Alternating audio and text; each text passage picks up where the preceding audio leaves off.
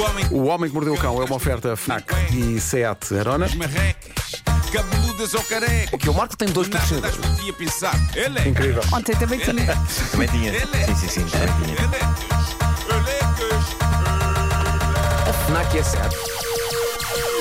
Sim, senhor Marco. O homem que mordeu Ah, mas isto mudou entretanto, não é SEAT Arona, é SEAT Ibiza. Ah, pronto. Ah, pronto. o homem que Assim dois. traz do fim do mundo em cuecas. Ele é. Estás a andar com que certo agora, Marco? Ah, Arona. Pôs uma foto no outro, no outro dia no verdade. Instagram. Foi ontem. a, a SEAT tem que adequar isto depois ao protagonista da rubrica. Se andas com um Arona, o Arona ou Ateca? o Ateca ou Arona? Ateca. mas não é Ibiza. Arona. Pessoal da Ibiza. SEAT, deem um Ibiza ao Marco. Título hoje. Título deste episódio: Lobisomem que amula. Vamos fazer início? Foi um momento Mete o equilibrante. genérico, Pedro. Foi um momento Título deste episódio: Lobisomem que almôndegas comer, a latrina improvisada irá realmente fazer. Fazer o quê?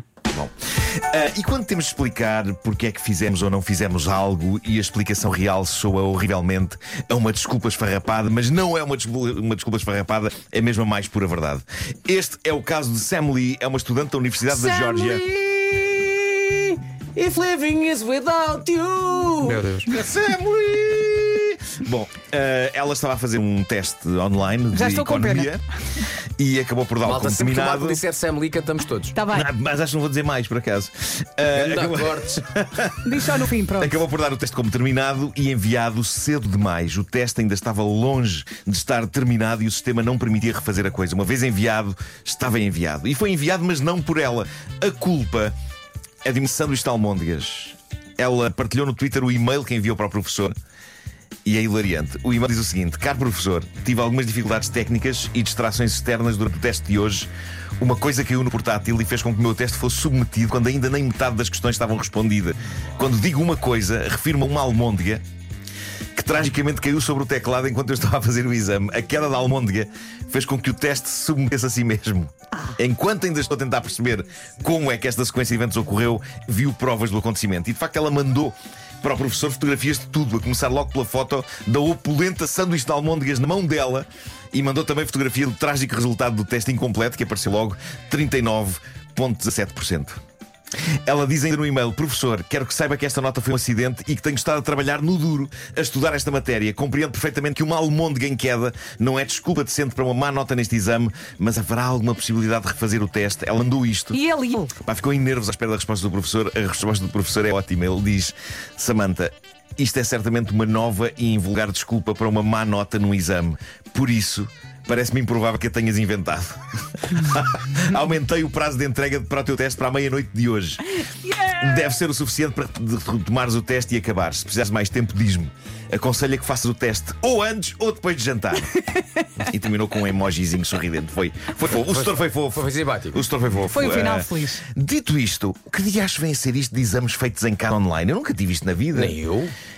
É uma cena agora. E, e é possível ter má nota, excetuando acidentes com almôndegas, num teste feito sem supervisão em casa. Bah, alguém que me ilumine, que isto parece uma coisa Há online, não é? Bem, isso é verdade. Os mas- trabalhos de casa da minha filha já Sim. estão online. Pois, isto realmente mudou muito. Ainda sou do tempo em que se podia chumbar. Pois é. Podia-se chumbar. Ninguém chupa hoje. Hoje em dia ninguém chumba. Bom, a, a página de Reddit do Homem que Mordeu o Cão continua a ferver de boas histórias bizarras e tem aqui uma extremamente embaraçosa e que ainda persegue o nosso ouvinte que a mandou e que, como seria de esperar, mantém-se anónimo, escondido atrás do nome Urban Cycler PT. Ah, eu, eu adoro o título do post dele no Reddit do Homem que Mordeu o Cão. Diz assim: O escuteiro que virou lobisomem. Esta não abona nada, a meu favor. Eu senti a dor dele, mas também me ri muito. Este nosso ouvinte tem 55 anos.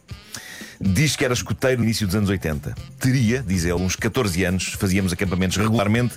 Uma vez no acampamento, escreve o Urban Cycler, dividíamos as tarefas entre os membros de cada equipa. Uns construíam a cozinha e a fogueira, outros montavam as tendas e as divisões e os pórticos para as equipas, outros ainda preparavam a área para o fogo noturno, onde se faziam apresentações e teatros e outras atividades. Eu gosto desta descrição bucólica, não é? O arranque desta narrativa não faz prever a tragédia que vai acontecer. Continua ele. Por fim, outros encarregavam-se de construir as latrinas. A latrina não passava de um buraco no chão com duas tábuas de madeira para apoiar os pés. Bom, para ele estar a deter-se desta maneira particularmente descritiva na latrina, já se percebeu que é capaz de ser aqui que reside o sarilho, não é? Mas, eh, antes de prosseguirmos, eh, aqui está a razão pela qual eu nunca pertenci aos escuteiros. Eu não sobrevivo sem uma boa sanita. Não me ponham a fazer o que tem de ser feito no meio das ervas, em buracos no solo. Nem mesmo com as tábuas para apoiar os pés. Eu fiz campismo uma ou duas vezes e. e a experiência foi tão traumática para mim que eu apaguei da minha mente essa parte da experiência. Eu não me lembro Agora como é que eu fiz as minhas necessidades. Não me lembro. o xixi é razoavelmente simples no meio do mato. Agora, o número dois, é pá, não. Pelo menos para mim não é. Preciso de uma sanita. Tu não, tu, não, tu não dizes o número 2 é assim, pelo menos para mim. Isto não dizes. Não, não, não, não. Mas voltemos às latrinas do acampamento de escuteiros deste nosso ouvinte, o Urban Cycler. Uh, vamos recordar o que ele diz. A latrina era um buraco no chão com duas tábuas de madeira para apoiar os pés, quatro lonas do tipo militar, verdes, montadas verticalmente, presas com cordas a árvores ou varas colocadas para o efeito. Faziam de separação entre as pessoas que as utilizavam. Numa zona seriam as latrinas masculinas e na outra as femininas. Acho que está uma descrição extremamente visual e detalhada das casas de banho possíveis num acampamento de escuteiros na floresta inóspita. Mas continuamos a desbravar o desabafo do Urban Cycler. Ele, ele ainda hoje precisa do nosso ombro amigo. Ainda hoje precisa. Bom, naquele fim de semana particular, diz ele, não fui eu que construí, mas fui o primeiro a usar a latrina masculina, porque estava realmente precisando de fazer um número 2.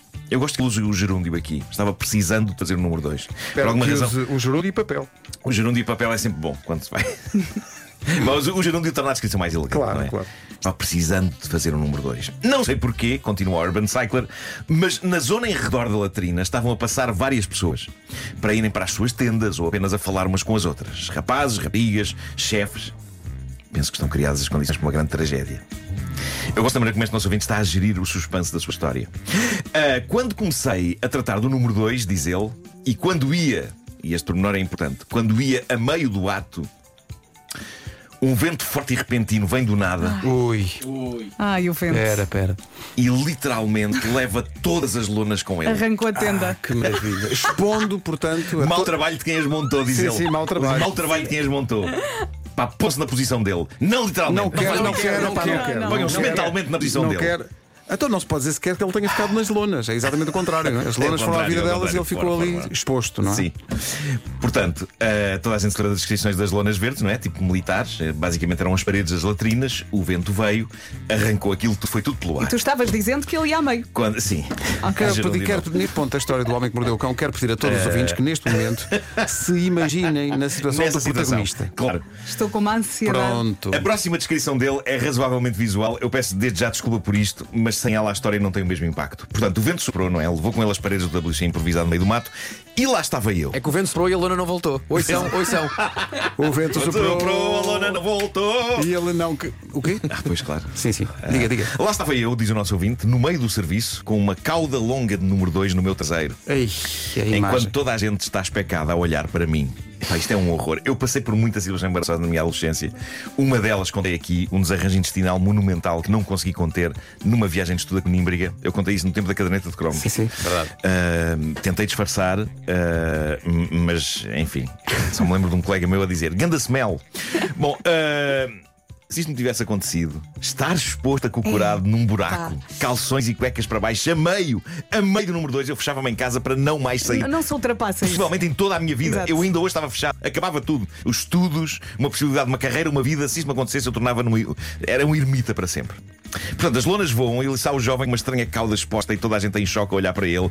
A seguir, diz o Urban Cycler, tudo se passou à velocidade da luz. Acabei o serviço, levei papel higiênico, fechei as calças, fugi dali. Caramba, muito fez ele. Eu acho que nem usava papel higiênico.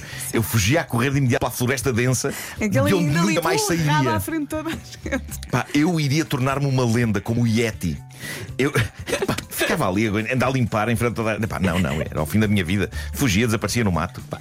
Até o Yeti dizia, pá, coitado. sim, sim. Mas reparem, quando este nosso ouvinte diz fugir dali, vocês não estão bem a avaliar a força destas palavras. Olha, ele mas explica. fugiu limpinho. Pensa assim. Claro, claro, mas ele explica. Lembro-me de ouvir risos ao longe, mas não por muito tempo, porque me meti à estrada a correr a pé, apanhei um comboio e vim para casa, deixando o acampamento da mochila e tudo o resto. Ele desapareceu da vida daquelas pessoas. Única coisa a fazer. E diz ele: Eu nunca disse à minha mãe a verdade de ter regressado mais cedo, e isto é a razão pela qual ele se mantém anónimo. Ele diz que tem uma conta no Reddit com o nome real dele, mas abriu uma porque isto continua a ser um segredo. Só depois disse ele que nesse fim de semana ganhei alcunha de lobisomem por causa da cauda que toda a gente viu. E pior que tudo, a miúda de quem eu gostava também viu. Claro que estas tragédias acontecem geralmente aos Tu estás-me a dizer que não houve romance depois Não disso? houve, não houve. Como é que ela não ficou Opa. encantada com, com- com o charme? Era uma, não? ótima, era uma ótima história para contar aos filhos. Não era, era. era, Como é que era. nós E foi assim. disseste o pai? E foi assim que Era noite lua cheia. Eu odeio o vento, como vocês sabem, mas este tipo ainda tem mais razões para odiar o vento. O vento distribuiu-lhe a vida. E ele diz: Não voltei aos escuteiros, mesmo tendo nesse fim de semana recebido uma chamada de um dos chefes a perguntar como é que eu estava, que aquilo não tinha importância, etc, etc.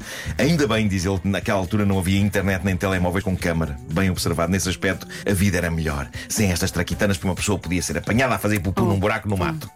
Mas olha, ele, fa- ele Eh. faz mal, devia ter continuado nos coteiros, porque ao menos a- podia fazer um nó. Tá bom. Conclusão. Conclusão, diz ele, há cerca de dois anos, por questões de trabalho, reencontrei um antigo colega de equipa dos escuteiros. Ai, E claro, ele Lembrava-se, lembrava-se claro da história lembrava, claro. e fez questão de me dizer. Ele mantém contacto com alguma gente de lá que, mesmo após mais de 40 anos, quando falam de mim, mencionam o lobisomem. Claro. estou mesmo a ver ele a mandar um mail para a malta toda ou ir ao WhatsApp a um grupo dizer encontrei o. E devem contar esta história tantas E eu vezes. adoro, eu adoro o fim do texto dele. Ele diz: Por isso, gente, não vão para os escuteiros. Antes a droga. Pelo menos os drogados têm desculpa quando fazem cenas destas. E não, o lobisomem não é uma boa Eu, altura. go- eu gosto que ele tenha de saído a correr, te- se tenha enfiado num comboio pá, e nunca mais. A mochila ficou para trás, ele não quer Pá, saber. Quer saber? Desapareceu da vida daquelas pessoas. Sabes que tu estavas a contar a história. Eu lembrei-me da história dos três porquinhos, mas neste caso ele é o lobo, não é? Ele é o lobo. Eu estou a imaginar o rapaz a dizer assim: estou. É do programa de proteção de testemunhas. Eu gostava de mudar de cidade, mudar de nome, mudar de sexo, mudar de tudo. O Homem que Mordeu o Cão foi uma oferta FNAC há 25 anos de janela aberta ao mundo e também uma oferta Seat Ibiza. Disponível o Seat Ibiza a partir de 6 euros por dia. Saiba tudo em seat.pt. Olha, será que isso dá para resolver com terapia? É, É que tem- não- ele tem que resolver Coitado, isso. ele tem que resolver isto. E quando ele encontra o, o- o amigo 40 anos depois. E o amigo diz-lhe: Ah, "És o tu lobisomem." és o. Ah, lembro-me, lembro-me. Ah, raio. Lembro-me, não, nunca mais me esqueci. Não falamos de outra coisa, eu e os meus colegas. Vou já mandar aqui para o grupo do WhatsApp. Olha, encontrei o. Vamos chamar-lhe Antunes, que é o.